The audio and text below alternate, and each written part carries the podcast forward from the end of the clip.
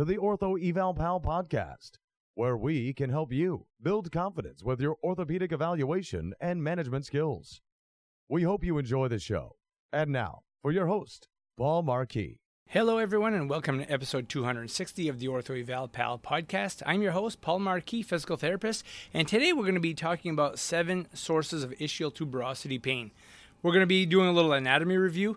We're going to be talking about the causes of ischial tuberosity pain, and we're going to go through a few differential diagnoses and much more. But if you don't mind holding for a moment, we're going to hear a word from our sponsors. This episode is sponsored by MedBridge. Harnessing the power of technology to help you advance your career and improve patient outcomes, MedBridge delivers over 2,000 evidence based CE courses and more than 7,000 specialized patient exercises, available whenever you need them from wherever you are. MedBridge goes beyond CEUs. They're leading the space. From interactive webinars led by top industry leaders to the first ever HEP patient mobile app, MedBridge has taken learning to the next level for over 200,000 PTs, OTs, ATs, SLPs, and nurses, and those they serve. For a limited time, use promo code OEP to receive $175 off your annual subscription. You go into clinic every day to practice at the top of your license and provide the best care to your patients. Yet, four out of five orthopedists say that note taking is interfering with patient care.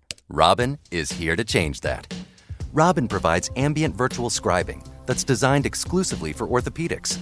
Its Robin Assistant device ambiently captures your visits so you can focus on patients, and Robin Virtual Scribes can deliver more complete clinical notes and codes to your EHR.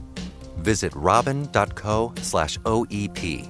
That's robin.co slash OEP to learn more. Welcome back, everyone. So, for those of you who are new to the show, um, welcome to Ortho Eval Pal. Our goal here is to help you improve your orthopedic evaluation skills and talk about how to manage orthopedic injuries better. Um, hopefully, increase your confidence when you see orthopedic patients and make life a little bit easier when you, um, you know, do your evaluations. For those of you who are returning, thank you so much for watching. Be sure to tell all of your friends about Ortho Eval Pal and, uh, you know, send me your questions and I'll uh, certainly do my best to get them on the show for you. Um, a little studio update. We are uh, making headway. I've been doing a lot of painting. The floors are going down, doing a lot of this work myself, so it's kind of a mess right now, but hopefully in the next week or so, we're to be uh, in pretty good shape and uh, have ourselves a nice little place to do our podcasts and YouTube videos. And um, what else do we have here? Uh, let's get going with our show. We're going to be talking about ischial tuberosity pain, which is not very common, but I think you need to understand that there are many sources of pain in the ischial tuberosity area if you see it, it's good to be able to differentially diagnose and tease out what other diagnoses can be causing the pain in that area. So let's just do a little anatomy review this morning, and um, we're going to be talking about the biceps femoris and semitendinosus, which both originate, they're hamstrings and both originate at the ischial tuberosity. There's also that ischial bursa, or otherwise known as the ischio-gluteal bursa.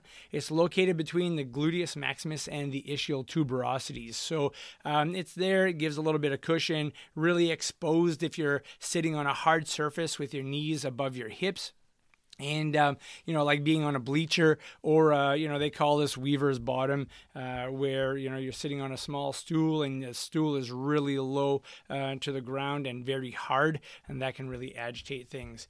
Um, Remember, your ischial tuberosity sits really close to the acetabulum, okay? So remember that as we go forward today with our differential diagnoses. Don't forget there could be some intra-articular hip stuff going on there that could be causing you pain in the area of the ischial tubercle.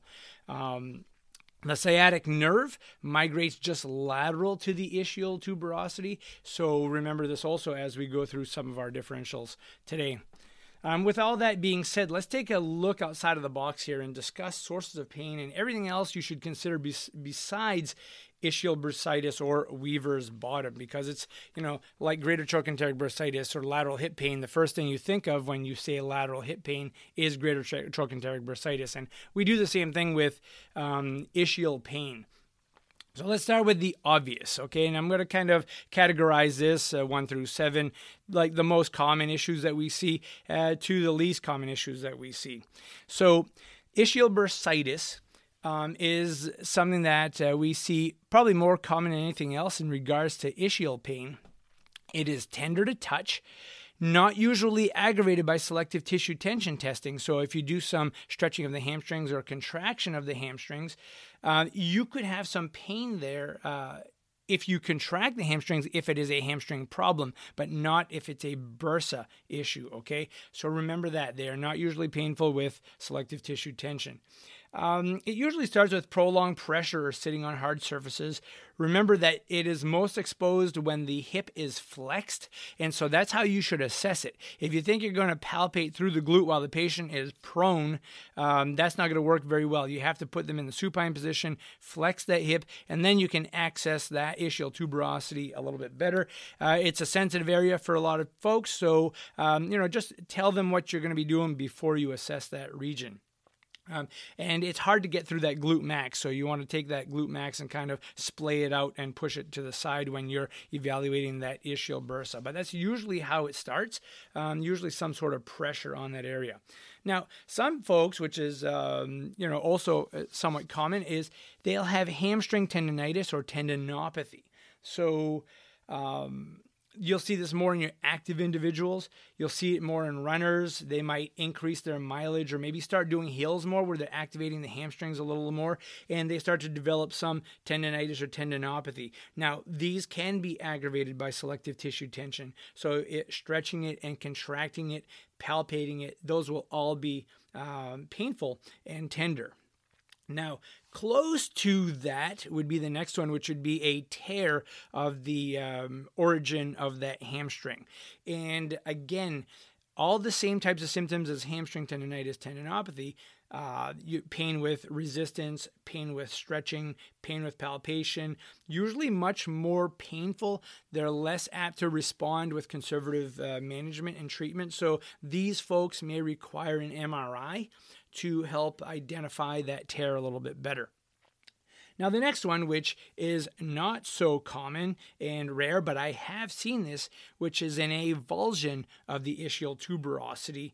Um, and I've seen this in a young lady who was a, a, runner in high school. She went to accelerate off the line, and as soon as she did, she fell down, just went down in severe pain, ended up in the emergency department had an interestingly enough had an x-ray of her back and an x-ray of her hip and uh, i'm sorry an x-ray of her knee but not the hip and not the pelvis and um, everything was clear she was allowed to go back and play sports and she did and she limped and she always had pain. And about three months later her mom asked me to take a look at her and uh, she had a very definitive pain.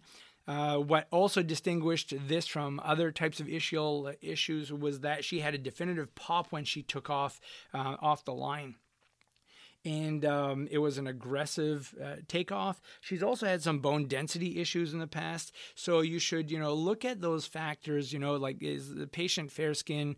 Um, do they have uh, you know blonde hair, blue eyes, anything that predisposes them to uh, osteoporosis.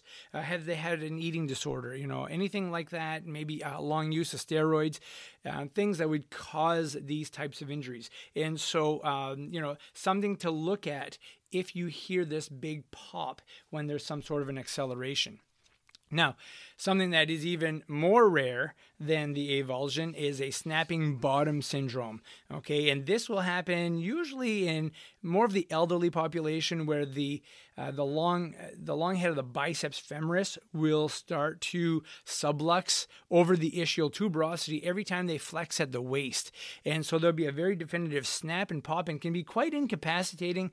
It renders the hamstring quite weak, and it can make the uh, it can make you unstable when you're walking, and so it's one of those things that has to be identified with an MRI. Um, they don't often fix these in folks who are a little bit older. Sometimes they'll just tenotomize it and uh, just let it go. And uh, that may relieve them of their discomfort and from the snapping sensation that they get, which can be also quite inhibitory.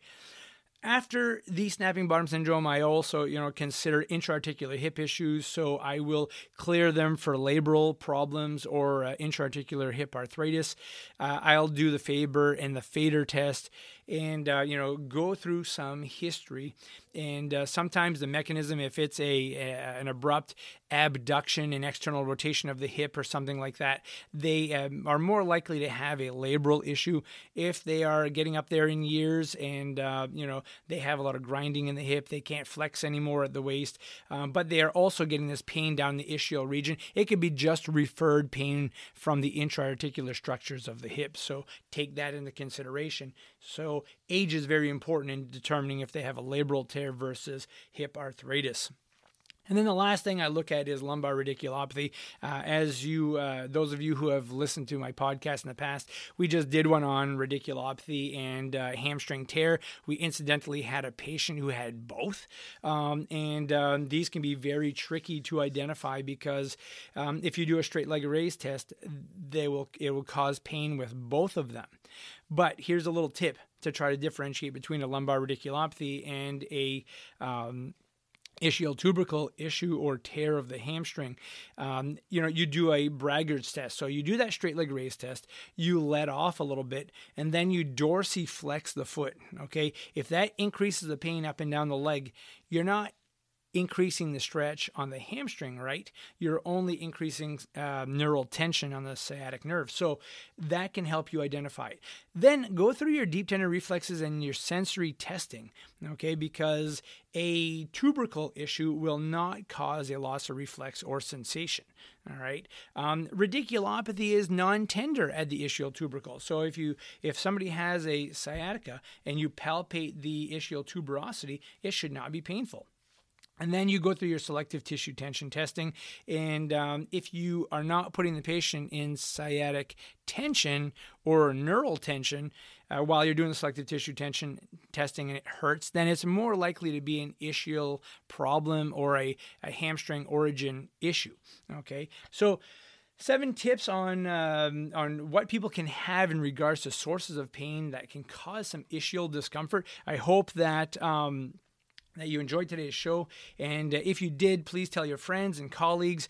Please rate us and review us on uh, whatever podcast station you're on. And uh, of course, like always, be good to each other and take care. We hope you've enjoyed the show. For some more awesome content, go to orthoevalpal.com. Can't wait to see you there.